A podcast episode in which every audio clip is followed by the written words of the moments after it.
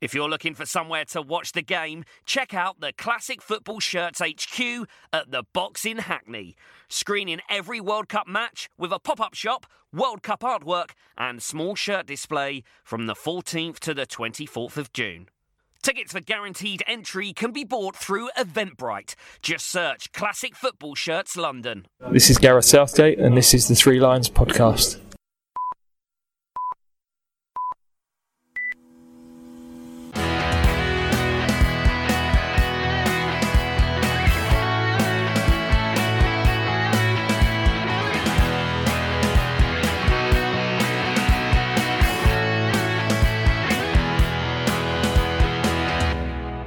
Hello there, and welcome to episode 27 of the Three Lions podcast. My name is Russell Osborne. 25th of June 2006, England 1, Ecuador nil. David Beckham 60 minutes. The last time England won a knockout game in a tournament. Fast forward, 3rd of July 2018. This was finally put to bed as we again overcame yellow shirted South Americans. Not only was it a result that was needed, but the fact it came via penalties. Of course, it's well documented how unsuccessful we've been, losing to West Germany, Argentina, and Portugal in World Cups, and again in European Championships.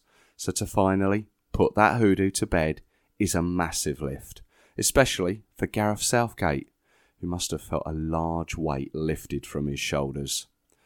Back in April, Gareth Southgate met with supporters going out to Russia at a fans' forum. One of the questions put to him was inevitably about penalties. Here is what he said then. I have to do it. It's a question, so I have to read it out. But we're going, we're going to talk about penalty shootouts. Okay, this one's to both of you. Given your experience with penalty shootouts whilst representing England, how difficult is it to fully prepare yourself for shootout conditions at a major tournament? And have you been practicing? Yeah, we um, when we had the shootout in '96, obviously not as many games went to shootouts. Um, the, the, tournament in '90 did, um, but FA Cup ties, for example, went three or four replays. You know, they just went on and on and on. So there weren't many shootout experiences really. Um, we did a little bit of practice, but when I look back now at how we might have done it, and in the teams that played in subsequently, I don't think we did it. We prepared anywhere near enough that's not a criticism of the coaches at the time because I said Terry was the best I worked with, but we just weren't sure what preparation could be done. Um, so we've we've already started a couple of projects with the players and with our analysis teams on successful and unsuccessful shootouts. We've analysed um, what happens at the end of a game, um, you know, because uh, how it's not even discussed. For example, we've got footage of uh, players who maybe want to be left alone to their own thoughts, with one of the kit men or one of the other players constantly telling them where they should be diving. There's a brilliant one of Dave James who's just trying to focus on something and he keeps walking away from whoever's giving him advice. So these are things we've got to be clear on. What's what's our roles because it can be chaos at the end of a game. Then there's technically okay, who needs help with practice who just wants to be left alone. So Harry Kane, Jamie Vardy, they are regular penalty takers. They have their own routine. They know what they're doing. They're comfortable if there's a delay. Um, they probably don't want too much interference from us. But players like myself who weren't regular takers, we probably need to practice one or two specific penalties so that we, we've got a couple of options in the bag, make our decision on where we're going to go, so we're then able to say to them, look, these are the areas of the goal, percentage wise, that are, are more successful. These are the areas goalkeepers tend to dive towards. With the goalkeepers, there's lots of things on can you distract the opponent? Can you study the, the opposition? Where do they go under pressure? So there's actually, goodness me, there's a huge project that, that we're in the middle of. Um, so for sure, we will be preparing. Um, and we will prepare as, as best we can. Can we exactly replicate what that feels like? Well, no, but the closer you can get to that, the better chance we have of succeeding, I think. So um, it would be foolish for us not to have learned from what's gone in the past. Textbook, you heard it here first stuff. Now, we'll talk more about the game with Gary Jordan very soon. He's author of the 1982 England book Out of the Shadows.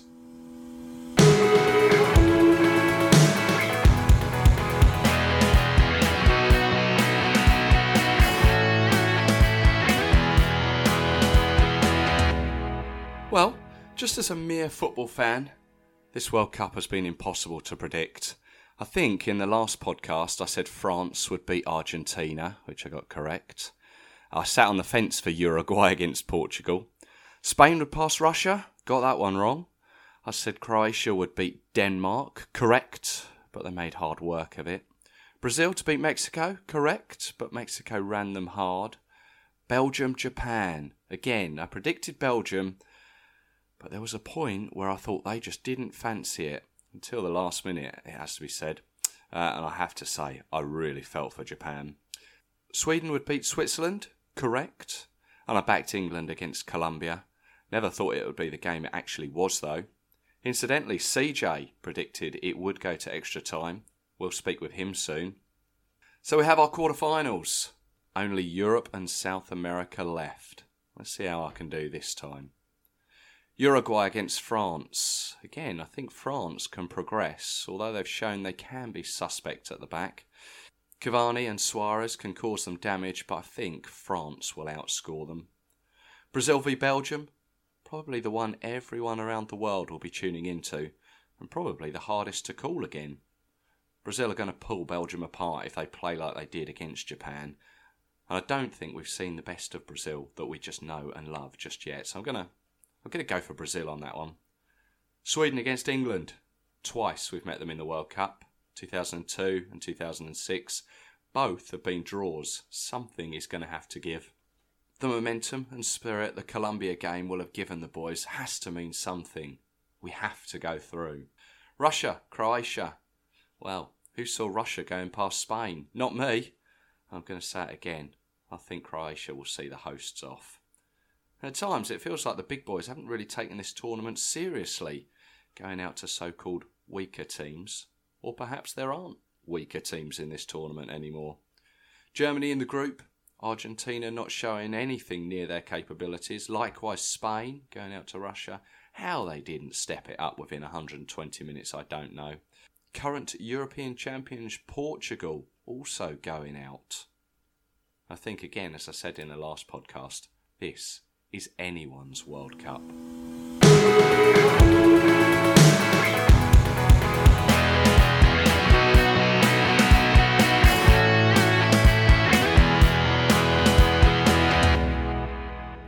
So let's take a look at that Colombia game uh, from last night. England employed the same starting lineup that passed Tunisia in our first game. That was Pickford, Walker, Stones, Maguire, Henderson, Trippier, Lingard, Alli, Young, Sterling, and Kane.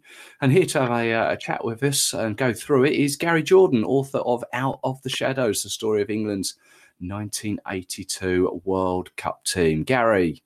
Hello. You well? Yeah, all good, thanks. How are you? Yeah, not too bad, thank you. Well, what did, what did we make of it last night? Well, I think like the rest of the nation, we're still trying to come down off cloud nine. Yeah, feet back on the ground firmly. I think, like the uh, probably the team are. I'd imagine. Uh, Southgate seems to um got his head screwed on, and he's already thinking about Sweden, as he said in his uh, interview afterwards. So uh, I think the rest of us have to do that as well. yeah, no, you're right. Yes, always always move on. Um, I, were, were we expecting it to be such a such a physical game? Again, I think in his interview afterwards, he said that he was expecting something like that, but perhaps not as much as it was. Um, it got very touchy very, very quickly for some reason. Um, there was no real need for what they were doing. Um, from what we'd seen in the previous games, they were quite a good side to actually pass the ball about and try and work their way around us. But for some reason, they wanted to um, not do that and try and put the boot in, as it were. Yeah, I, I heard someone else um, say that if, if they'd have actually played how they how we know we they can play and how they played in the, their previous three games, they could have could have really done some damage. Yeah. But just they decided to go down a totally different route. Yeah, that's what I was thinking as well. If they played like they did in the last uh, two games, especially um, the first one was a bit uh, tricky for them because they went a man down so so quickly in the game. Mm. Um, but yeah, if they played the way they did in the last two games, um, their pace could have certainly scared us at the back. Um, we're not the fastest back back three. Um, they're very very um, organised, but I wouldn't say they're the quickest. Um, so they could have really got us that way. But for some reason, they, they decided to go the opposite direction and try to um, kick their way through the game. Yeah, and and I think a lot of credit should go to to the England team for for not rising to it.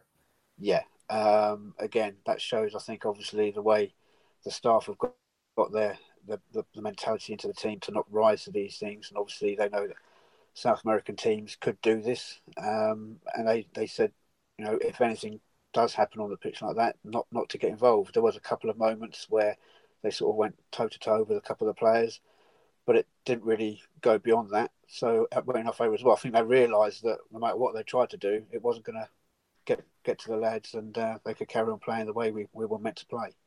And and it wasn't wasn't even just the players, was it? As as half time came, it was one of their. I never actually found out who it was on their on their bench or their staff that shoulder barged Sterling. Yeah, it was a bit odd. Um, obviously, the cameras, well, the cameras everywhere these days catch up on anything. But it was a bit odd. They they, they picked up on that, and uh, he didn't get sort of punished for it. The, obviously, the full official was involved on the sideline, and he sort of was was giving him the no, you can't do that can't get away with that. But obviously, he did to a certain extent. So yeah, obviously they, they tried to get us get to us whichever way they could, and thankfully, as you said, we didn't rise to it, and it didn't work out that way and and you mentioned the, the cameras. There's there's so many cameras around grounds now, aren't there? And and it's it's amazing that that um, the the incident with Henderson um, and and Barrios went unnoticed as well. Well, yeah, the, the head one. I mean, obviously it was there and it was there for all to see, and obviously the referee was sort of advised as to what went on. Um, when you look at one of the replays, um, he did have, have his back to it. He was organising the, the left hand side of the ball, and this happened on the right side. Um, and obviously, um, the, the, players noticed it straight away, the English players, um, and, and, called for them to have a look at it. They did, and obviously that's where he got the yellow yellow card from. Should have been a red, maybe, possibly. It's one of those ones where you could say, yes, you have seen him given. Obviously, it's a straight head, but if it's in the letter of the law, then he's got to go. Yeah. Um, the referee's interpretation of it wasn't wasn't deemed to be a, a, a, deliberate act. I can only imagine that's the way why he didn't go. Yeah, well, it's uh, different referees, different um, yeah. different ways of interpreting the rules. The, rules. He was he's actually from America, wasn't he, Mark Geiger, American yeah. referee? Right. Yeah. Uh, not not that that's saying that he, it's any different to uh, to to any other any other referee in the in the tournament. But let's let's talk more about England. Harry Kane, he's, he's put his penalty away, and he's uh, he's on on the on the march now for a golden boot. Do you think he can do that? I think he probably will. There's not many others now left. Even if we were to go out in the next round, um, I don't think there's many others that can actually go past him at this stage. Um, you'd like to think, obviously, you'd get one more in the next game. Um, takes him up to seven, and then that probably puts him three or four ahead of any other uh, player that's probably still active in the tournament. So that that next game is Sweden. How how do you see that going? Uh, well, um, unfortunately, I can only see it being as tight as it was uh, last night, um, and we'll be on the edge of our seats again. Um, completely different, obviously, what the way they way, way Sweden will approach the game to, to Colombia, um, but just as organised, if not more so. Um, they know a lot of our players, um, obviously from the European game, um, would would have studied us hard. there's no reason why they will fear us. that, that's that, that's the thing now um, at this stage, no team will look at it, look at another and go, "Well, there's no reason why we can't beat them. We're here for a reason. We've we've yeah. got here on merit, so we, we, there's no reason why we can't can't go on further, um, and, you know, progress themselves. The thing that strikes me with Sweden as well is the fact a lot of people not so much forget, but um, when you go back to qualifying, they come out of a tough qualifying group, and for, for the playoffs, playoffs they they beat Italy, so that so they're not a team that's you know can just be, be dismissed. They they're obviously there for a reason. They've beaten top teams.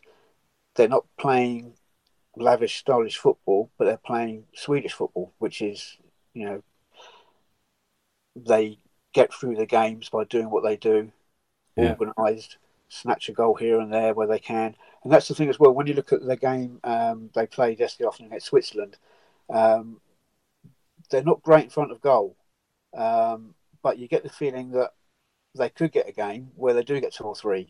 And I'm, I'm hoping, obviously, it's not this this weekend. Yeah, of course, But- yeah. Yeah, because obviously every team I think in, in the World Cup has a game where they will get three, four, five, where everything does go in. We've had that um, this this tournament. France have maybe had theirs against Argentina where they got four, and maybe the next round against Uruguay they'll struggle. So um, let's hope it doesn't come this weekend. But you get the feeling that if they get their shooting boots on, um, they'll be tough to break down, and if they do get a goal early, then we could struggle. Yeah. Well, well, let's let's hope it doesn't doesn't go that way. I mean, going back to the game last night, though, obviously finished on penalties. How, how did you read into that? What what was going through your mind?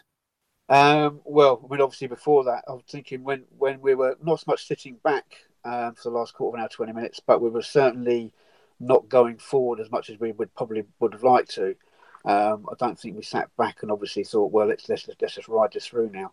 But the more it got into like the, the, the latter stages, eighty-five minutes and onwards, you think, oh, something could happen here and it could really bite us.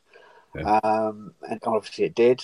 Um, and then extra time was wasn't really much. There was nothing really much going on. I think both teams, um, with the situation, they didn't obviously want to lose the game, so weren't that that, that adventurous. Penalties. Well, we all know the history. Um, when Henderson missed his, it, that was a sinking feeling. There's not, I think the whole the whole Yeah. footballing nation thought, you know, oh, it's going to happen again. It really is going to happen again. Um, and then obviously we, we were let off the hook. Their, their player hit the hit the bar, and then from there, obviously that just lift, lifted us up again. Um, I, think I think the key thing as well is that all of our penalties were good penalties. E- e- Even Henderson's, it was well struck. It was just a good save. He went the right way and got a good good hand to it.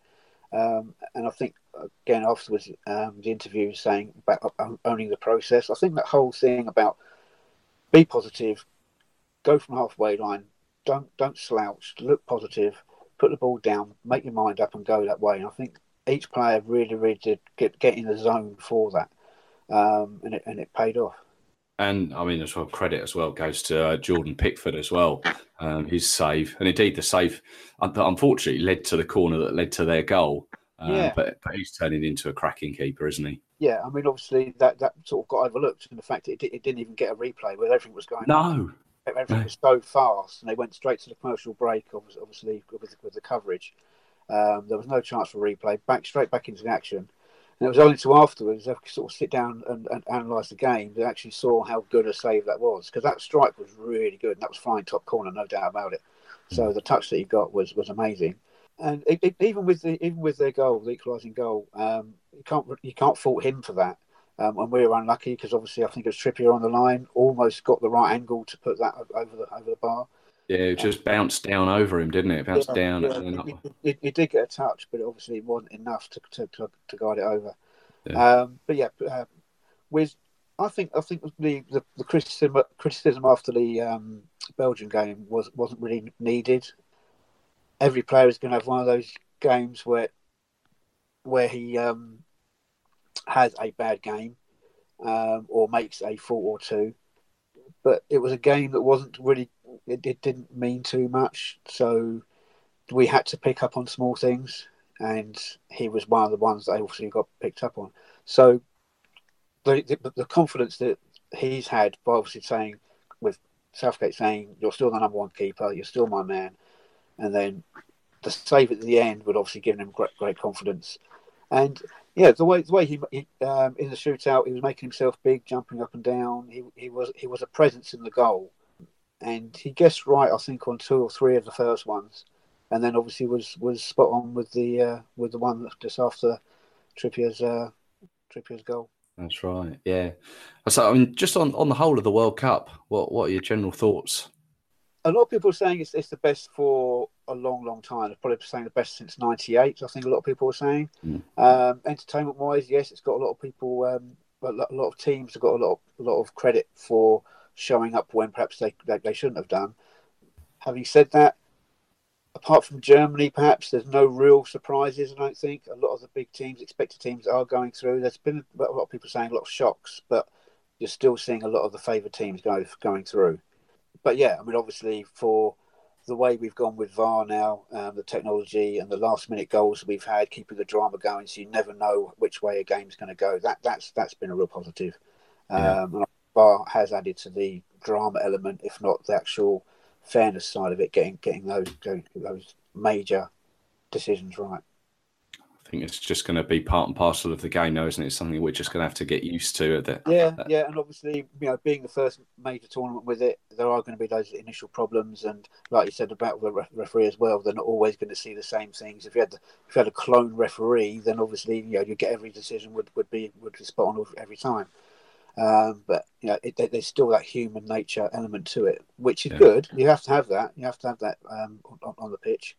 But for the big decisions, I think it's it's making. I think there's only been maybe one or two that have still been. Oh, that wasn't quite the right decision.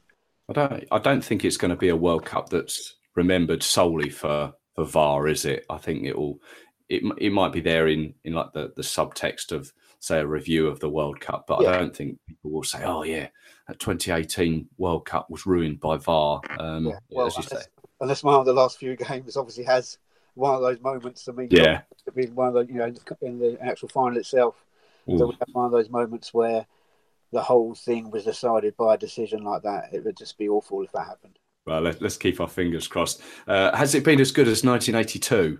Is the question. Well, obviously, completely different uh, type of tournament in terms of um, the- eight- eight- 82 was like a new era for the game. More, teams were involved. TV was coming into its own in terms of broadcasting the actual uh, tournament, um, bringing it to the masses. So it's difficult to compare it, but in terms of excitement and actual quality, I think it's there. There were a lot of quality teams in '82, Italy, Brazil, uh, Germany, and France, England. There, there were a lot of quality on the pitch. Um, had its own dramas as well, but uh, yeah, it's, it's, it, it- it's difficult to compare, but it's it's it's definitely up there. Yeah. Yeah, and I say that because obviously you, you've written the book on on England's journey in 1982. Is it still still being received well? How's how's yeah, it going? yeah, yeah. Um, still getting some good uh, good reviews. Um, a lot of people still still picking it up, and obviously with the World Cup now, a lot of people seeing it on, on the shelves. So yeah, it's good. You can get that in the bookshop or Amazon as well, I think, can't you? Yeah, that's that's, that's probably the main outlet. Get it from there. Um, but yeah, it is around in the bookstores as well. Okay, well, Gary, thank you very much for joining us. Um, continue to enjoy the World Cup. Fingers crossed for uh, England against Sweden. Yes, uh, definitely. Um, like I say, I think it'll be close, but um, hopefully it won't be penalties this time. Hopefully we get a result in the ninety minutes. That's that's the good thinking. I like that. Gary, thank you very much. No problem. Thank you.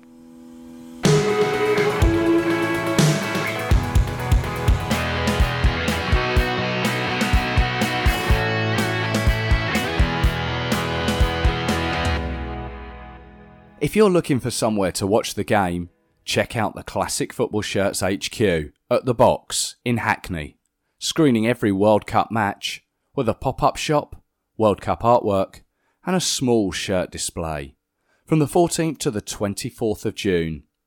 Tickets for guaranteed entry can be bought through Eventbrite. Just search Classic Football Shirts London.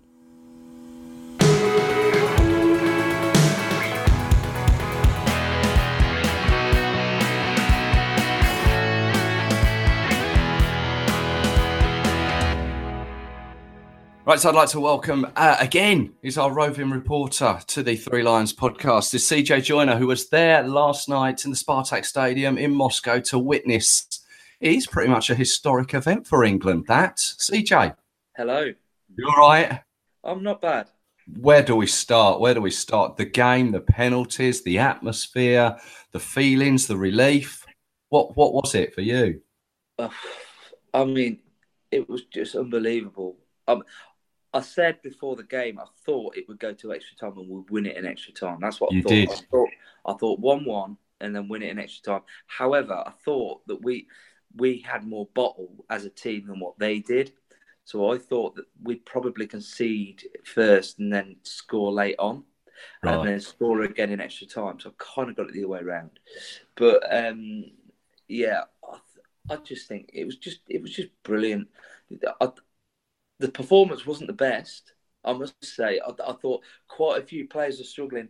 Dele Alli looked dead on his feet after about half an hour, and He's Should have gone. Should have um, swapped Yeah. him. half I agree. time, half time at the absolute latest. I think you know. I don't know. I don't know what the decision was. I don't know what. I mean, you can't really say much about Dier now, I suppose. But at the end of the day, he he came when we when he came on. We were thinking, well, why not bring on Loftus Cheek? Because I think it was one 0 at the time, and we were thinking, surely Loftus Cheek is more of a like for like Yeah. and let's face it, we can't be shutting up shop now. Um, one one of the one of the issues that we had was that when he took off when he took off Alli to start with, he should have done that probably half an hour into the game, half time at, at worst, really. Um, when he when he took him off, um, I think we were one 0 down. I 1-0 do up. kind of, I, oh, sorry, yeah, one 0 up. Yeah, I do. I, we it wasn't time to shut up shop and I think Loftus Cheek would have been the better option. and the other thing with that as well was that Dier then, uh, no, not Dier, Henderson then got himself a yellow card and was living a charmed life. Really, I thought I thought the ref was going to send someone off. Oh yeah. And it, it Yeah, wasn't going to be I- one of ours. The way it was Yeah, I- going. Well, I, I thought he was going to send someone off, and he was he was desperate. He was handing out so many cards. It was like Christmas, wasn't it? And it, Oh yeah. it, it was just yeah and I, I think when that happened that basically meant that Dier was on the pitch already and you couldn't then take Henderson off for Dier if you get what I mean it, Yep. it just affected the dynamic so uh, a little bit so that that affected things there and if Henderson had got set I don't know what we would have done next game because Hend- Henderson has been a, I wouldn't say a revelation this tournament but he's, he's had a pretty good tournament really He's certainly given years. he's certainly given his critics something else to think about, hasn't he? Definitely, yeah. Did you see or, or did did you know what was going on with the was it Barros? Um, I think who who supposedly headbutt. Well, he didn't. He did headbutt Henderson. Did, did you see what was going on there? Have you? All we saw was a crowd of players. Uh, that it's down the other end to where the England fans all were. So we saw a crowd of players. We saw Colombians and English players checking, make sure, make checking, making sure one of our players is all right. Hmm. So we thought, well, what's going on here? Then I got I got a WhatsApp message saying, "Who does he think he is?" Zidane. And I thought, oh, it must have headbutted. It must have been a headbutt or something. Yeah. And I was thinking, well, that doesn't make a lot of sense because a load of Colum- there seem to be Colombians like just checking on him, and it, it, do you know do you know what I mean? It was it was a little bit like that, and we we think we, we didn't know what was going on until we saw we saw WhatsApp messages from home or what have you. So what I've got to ask is why didn't he take it to VAR? I don't I don't understand why that didn't go to VAR. Yeah, that's exactly what we thought when we were watching it. I think It's, a horrendous challenge. Someone in his ear has got to say, have a look at the monitor for yourself. I, I haven't actually seen it. I haven't seen any. The only highlight I've seen over and over and over and over and over again. I just can't stop watching it. Is Pickford's save. Oh, know. yeah. I'm just I'm watching it over, and as a goalkeeper, I'm just watching that thinking that is just so good. That is ridiculously good, and uh, yeah, I mean, I've I've had mixed feelings about him actually. I've gone from saying this at the start of this tournament. I said I can see one of our players becoming a standout performer and going to Madrid, and all my all my mates were just guessing the guessing the, the player. Right. And I said, do you know what? I think if Jordan Pickford has a good tournament and makes Madrid need a goalkeeper, you know, that there's going to be all, a lot of other clubs need a goalkeeper. I know he's just gone for Everton for how uh, much it was, a lot of money, but 30 million. At the end of the day, there's some big, big, big clubs. I mean, obviously Arsenal have got have got their keeper sorted. I think Chelsea need they got you need a goalkeeper. You know, it could be say you could be argued that Real Madrid need a goalkeeper. You just don't know. And I, I just think you just don't know. He's still young. He's still got a long way to go with with regards to learning, and you just don't know on that. Well, we're gonna we'll come to a point soon where they're going to be thinking of the the team of the tournament. Um, there's a there's a distinct possibility that Pickford could be that uh, that goalkeeper in the team of the tournament.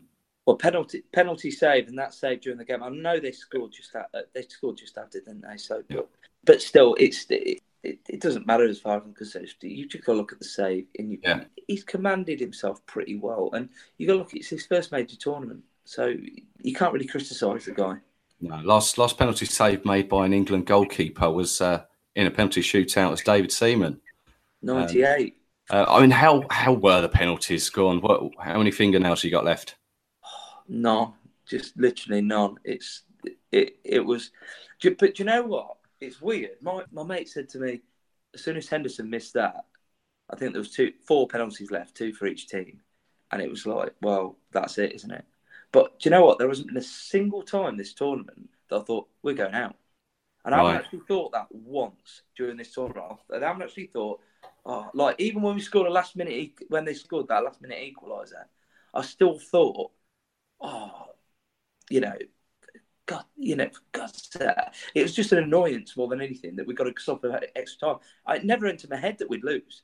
Right. It just, it just genuinely didn't. Belgium was obviously different. Belgium didn't really matter whether we won, lost, draw, or whatever, or just abandoned the game. I don't think either team cared. Hmm. But the other two games, even then, Tunisia, I was constantly thinking, we're going to score here. We're going to score. We're going to get a goal. We're going to get a goal. We're going to get a goal.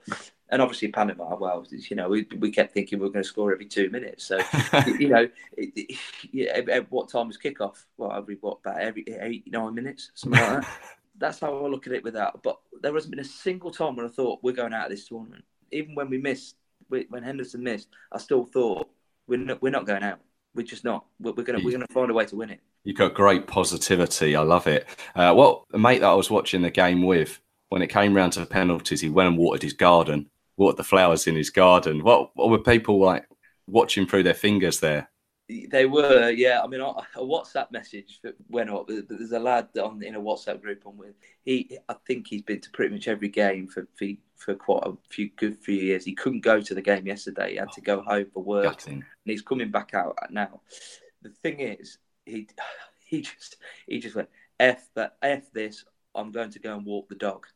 when I saw that flash up on my phone, I thought, yeah, that's just that. That pretty much sums up what what everyone's feeling at home. Nobody wants to watch it. Nobody No. wants to watch a penalty shootout because they know our record. Even though, let's face it, none of our players have actually ever taken part in a penalty shootout for England. So it, you know, I don't know what difference history makes really.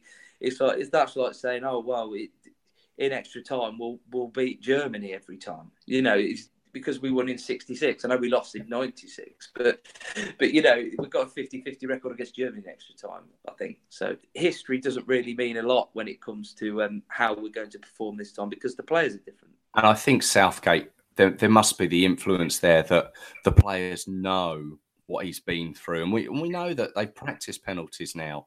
The the sort of the environment and the pressure that there is, and the fact that none of them have taken a penalty in a uh, in a shootout for England like that must must have been beneficial and helped them. Yeah, expectation was a bit lower. I was quite surprised Vardy didn't take one. Did surprise me. I was thinking he would. Or I would have thought that he would be the first penalty taker, even over Kane. To be He honest, was- in a penalty shootout, I, I thought I didn't think Kane would go first. I thought Kane would go third or fourth. He Right. went second, and I was expecting Vardy to go first. I must admit, I wasn't So- expecting Trippier to to step up to the mental. No, He was a surprise for me. No, uh, Um, do, do you know what? I, I, would give him man of the match last night. I thought he was. I thought he was brilliant. He was. He's one of my men of the tournament. Uh, he, he's been brilliant this tournament. It's something about right backs because there's very few players that came out with any credit from the Euros, and the one, the one for me from our t- from our team was Kyle Walker. I think he was from in 2016. So.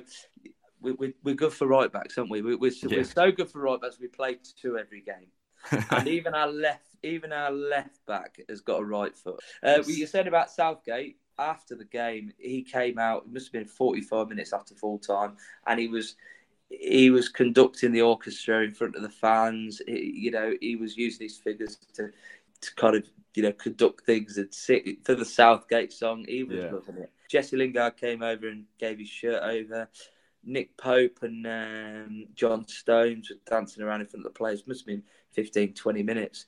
And I think Glenn Hoddle was on the pitch as well with, with some of the lads, and they, they, he was like talking to them. And He'd come down yeah, from the ITV studios because he was co-commentator on ITV. Yeah, yeah. I've, I've got to question his choice of jacket. I, I looked over, and thought, oh my word. So, um, like I said, I'm, I'm saying I think it's Glenn Hoddle because I didn't necessarily like his jacket. jacket just in His case he Diamond Lights to it. jacket, was it? Yeah, no, yeah, just in case he's listening to this. So uh, you know, I don't, I don't want to offend him. Just in case he, that weren't me. Right. So yeah, but it was brilliant at the end. The fans that were there, I mean, we were outnumbered. I, I reckon twenty-five to thirty thousand of them. Oh. They they made a lot of noise, and we were out. We we must have had in the England section a couple of thousand. And when we spoke last, you said that there were a lot of Colombians around. Yeah, loads. I mean, you, you, you were looking for one, and yeah, I, I walked five yards and found one, and I found a whole group of them, and I found you too, didn't I? So, Yeah. you, you know, yeah, they're they're absolutely everywhere, and I think they might well still be out here, to be honest, for the for the tournament. I, th- I think a lot of them are, are, are staying out here for for the duration. So. Were they good after the game? Did they take it Yeah, the there was a little above. There was a little bit above where we were. There was there was a few of them, but and a, a couple of the bloods I was with were getting a bit out- irate. And I was just, look, there's thirty thousand of them here.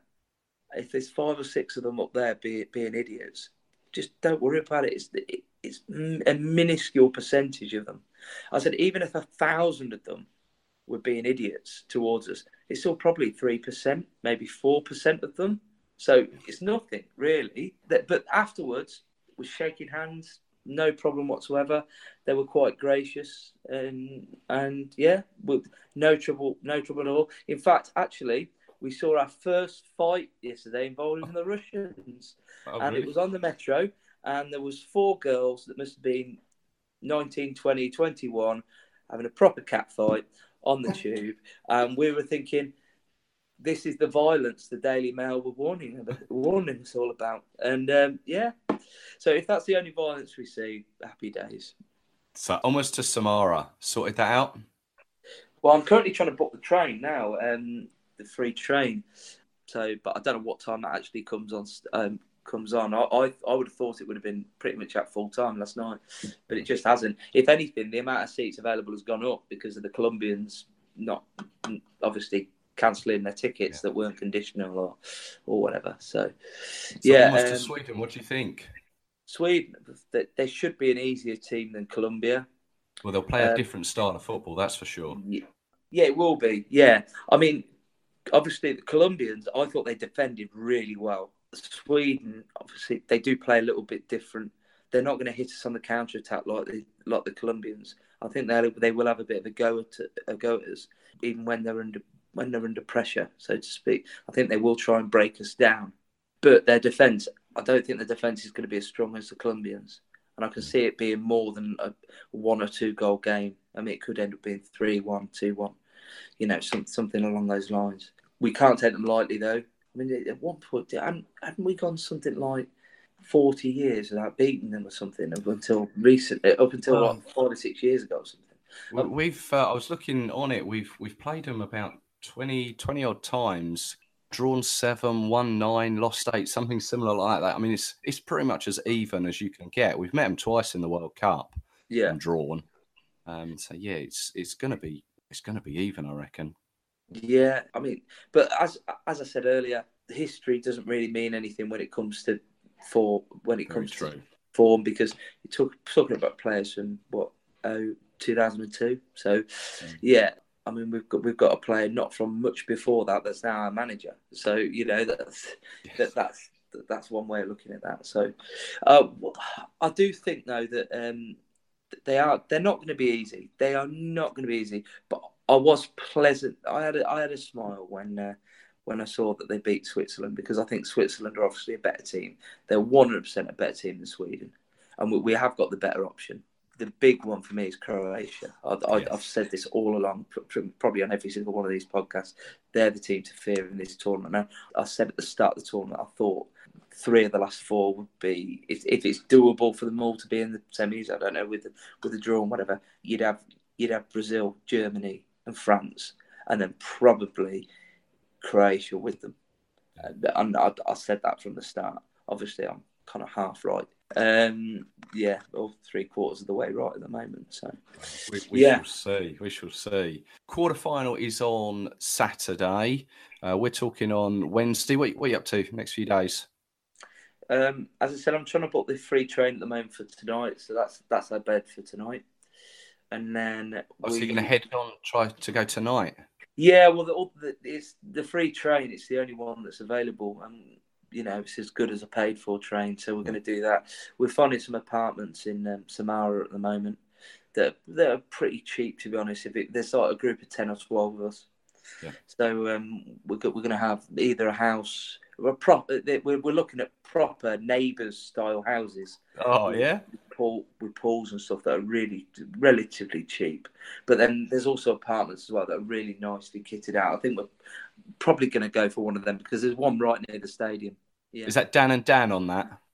No, Dan. Well, Dan uh, Bartlett's still here. Dan Saville's gone home. He's got. He's oh. had to go home. Starts a new job on the 9th. He was thinking about it, but from Samara Saturday, get back for Sunday night. No chance. No chance. No chance in that. Um, not at a reasonable cost. So he's managed to um, to sell his ticket through FIFA, which is a doddle to be honest. They're really good. There's a load of touts camped outside the um, the ticketing centre, and basically when the tout when the tout sells the ticket, they then walk into the ticketing centre they the, the, the FIFA people know they've sold them illegally on the street outside, but they transfer the ticket over to the person's name, and th- that's it. You know, they, have been relatively um, accommodating to the touts. To be fair, okay. FIFA have, which is quite surprising, I thought. But yeah. but yeah, um, yeah, he's he's managed to get rid of his ticket to a mate of ours. Actually, they've transferred it at the airport this morning. He's coming out for the uh, the final, but Dan Dan Bartlett's out here for the duration, and um, and we've got, got a guy called Garth Beck staying with us at the moment who organised the England fans team. Good stuff. Anyway, I'll I'll let you get on. I'll let you get that that train, or at least yeah. organise the train. Book it, yeah, yeah. Book it, yeah, and uh, and we can speak again after Sweden. Definitely. See ya.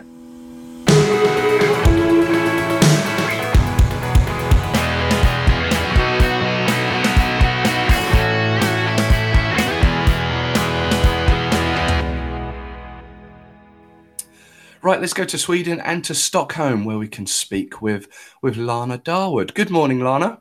Good morning. How are you? I'm good, thanks. What about you? Yeah, very well, thank you. So we're we're speaking to you from Stockholm. Uh, how is Stockholm this morning? What's the atmosphere in Sweden? Uh, pretty exciting.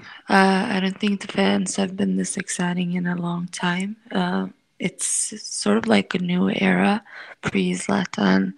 Uh, so um, it's it's been very fun watching the team uh, so far. Uh, we've noticed in the streets uh, when we play how excited everyone is. You can't see a soul on the tube or in the stores because everyone's watching the game. Uh, so it's been pretty fun. Uh, people are really excited about this team, uh, especially it being without Zlatan and how far we've come. So you, you mentioned Zlatan there. Are people missing him? Uh, it's I. It's up. You know, it's a mixed feeling. Uh, obviously, there's those who don't, who never liked him to begin with.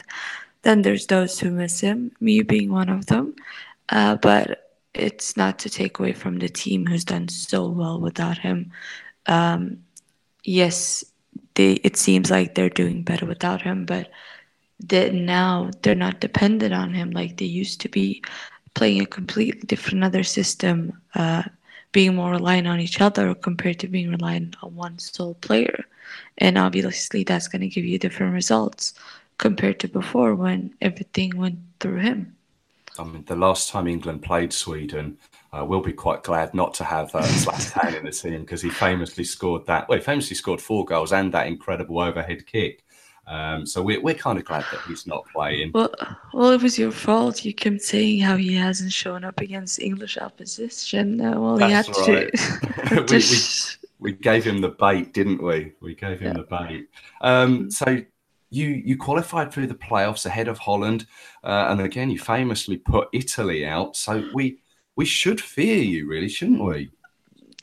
You should. Uh, but I mean, that goes both ways. Uh, I would say I don't think, I think that Sweden are fearing England and showing more respect than England are doing to Sweden, which isn't surprising because English fans in general have a tendency to not show the opposition respect. Well, from what I've seen when it comes to club football.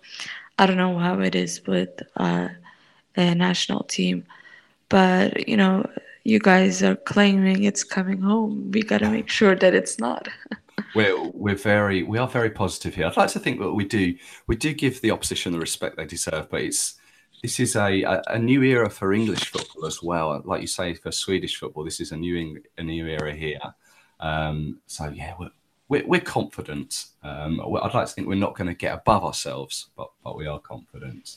How how did you feel when that draw was made and you drew Germany, and and what's happened since?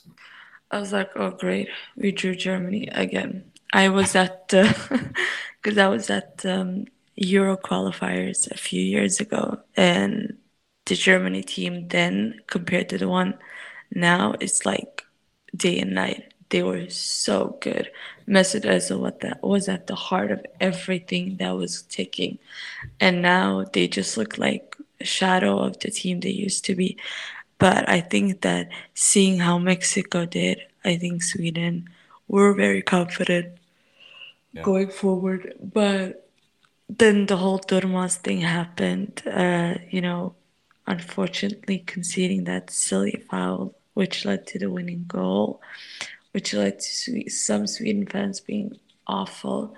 But I really like that the whole team has backed him. So many people have shown him so much love and support, and basically used the racist chance as a string to qualify by beating Mexico, beating Switzerland, hopefully England, and then going on. You know, yeah. they're taking it game by game.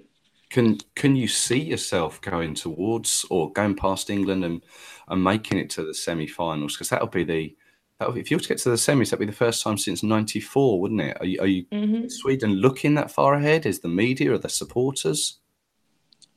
Well, I think they're just taking game by game. Uh, uh, seeing how English media has been with Sweden before, you know, noticeably the 2012 game, how much they, some might not still like Zlatan, but they still take offense to the fact that it was shown so little respect.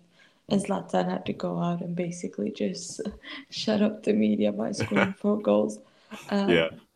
But I think there's, you know, there's a sense of respect there, knowing that you guys are capable of beating us if you really want to. And I think that they're just studying how it work, how you guys work, uh, key areas where we need to press, and just take it game by game. I don't think they've t- thought that far ahead. I don't think anyone should, to be honest. Uh, just treat every game as a final. Okay. Um, World Cup history between England and Sweden goes back to 2002. 1 1 in Japan, 2 2 in Germany. It's not going to be 3 3 again this time. Have you got a prediction for us? Mm, I'm hoping that we, you know, avoid going to penalty shootouts. Oh yeah, join join the club. No, no, but I, I think that you could win since you won against Colombia. It gives you that edge yeah. and that confidence to actually be able to go far. That's my big worry with England is winning that first penalty shootout in is that your first ever? Think first ever World Cup penalty shootout. Yes, we yes. finally finally got rid of that off our back. And I think that is such a major boost. And that's I was like, crap, that's such a boost to that team to win it, because now you basically can do whatever you want. Uh, so like, please avoid just win before uh, we go next. Right. So I'm hoping Sweden win two one. Okay, all right, Lana. Uh, are you open to people contacting you on on Twitter or something like that? Sure, I'm on Twitter. Uh, the Cocolito. Uh, okay. You'll probably see a big uh, um, profile picture of Umtiti. Okay, I'll, I will put a link to that on our Facebook page and our Twitter page and and that. And uh, Lana, thank you very much for joining us. Uh, I wish you wish you all the best, um, but uh, not not too much of the best. Um, but continue to enjoy the World Cup. You as well. Made the best man win.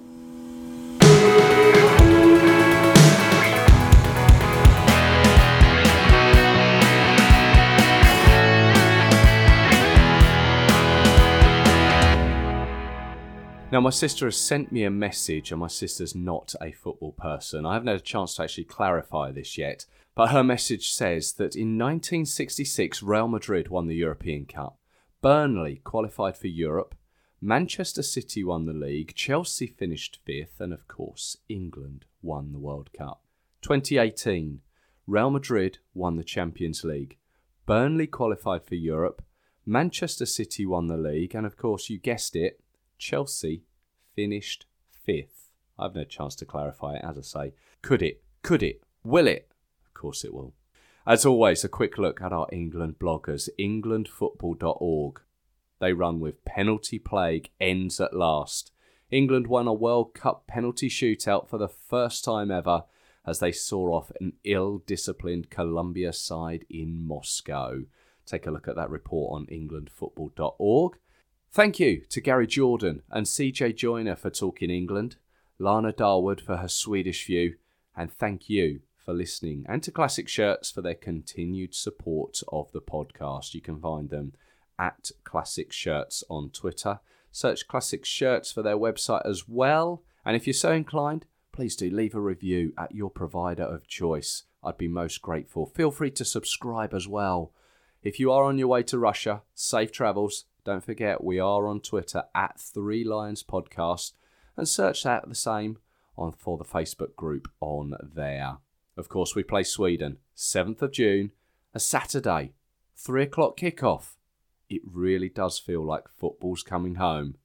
I'll catch you next time when hopefully we can talk semi finals.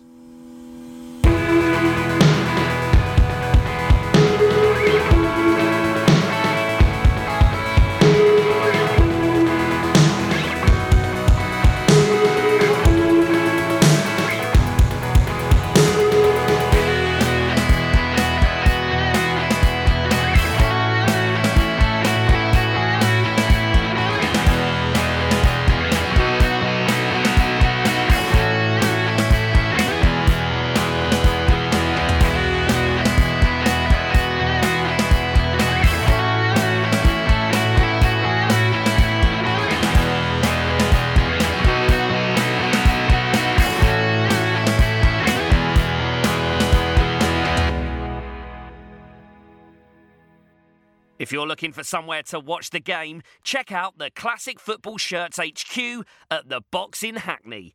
Screening every World Cup match with a pop up shop, World Cup artwork, and small shirt display from the 14th to the 24th of June. Tickets for guaranteed entry can be bought through Eventbrite. Just search Classic Football Shirts London.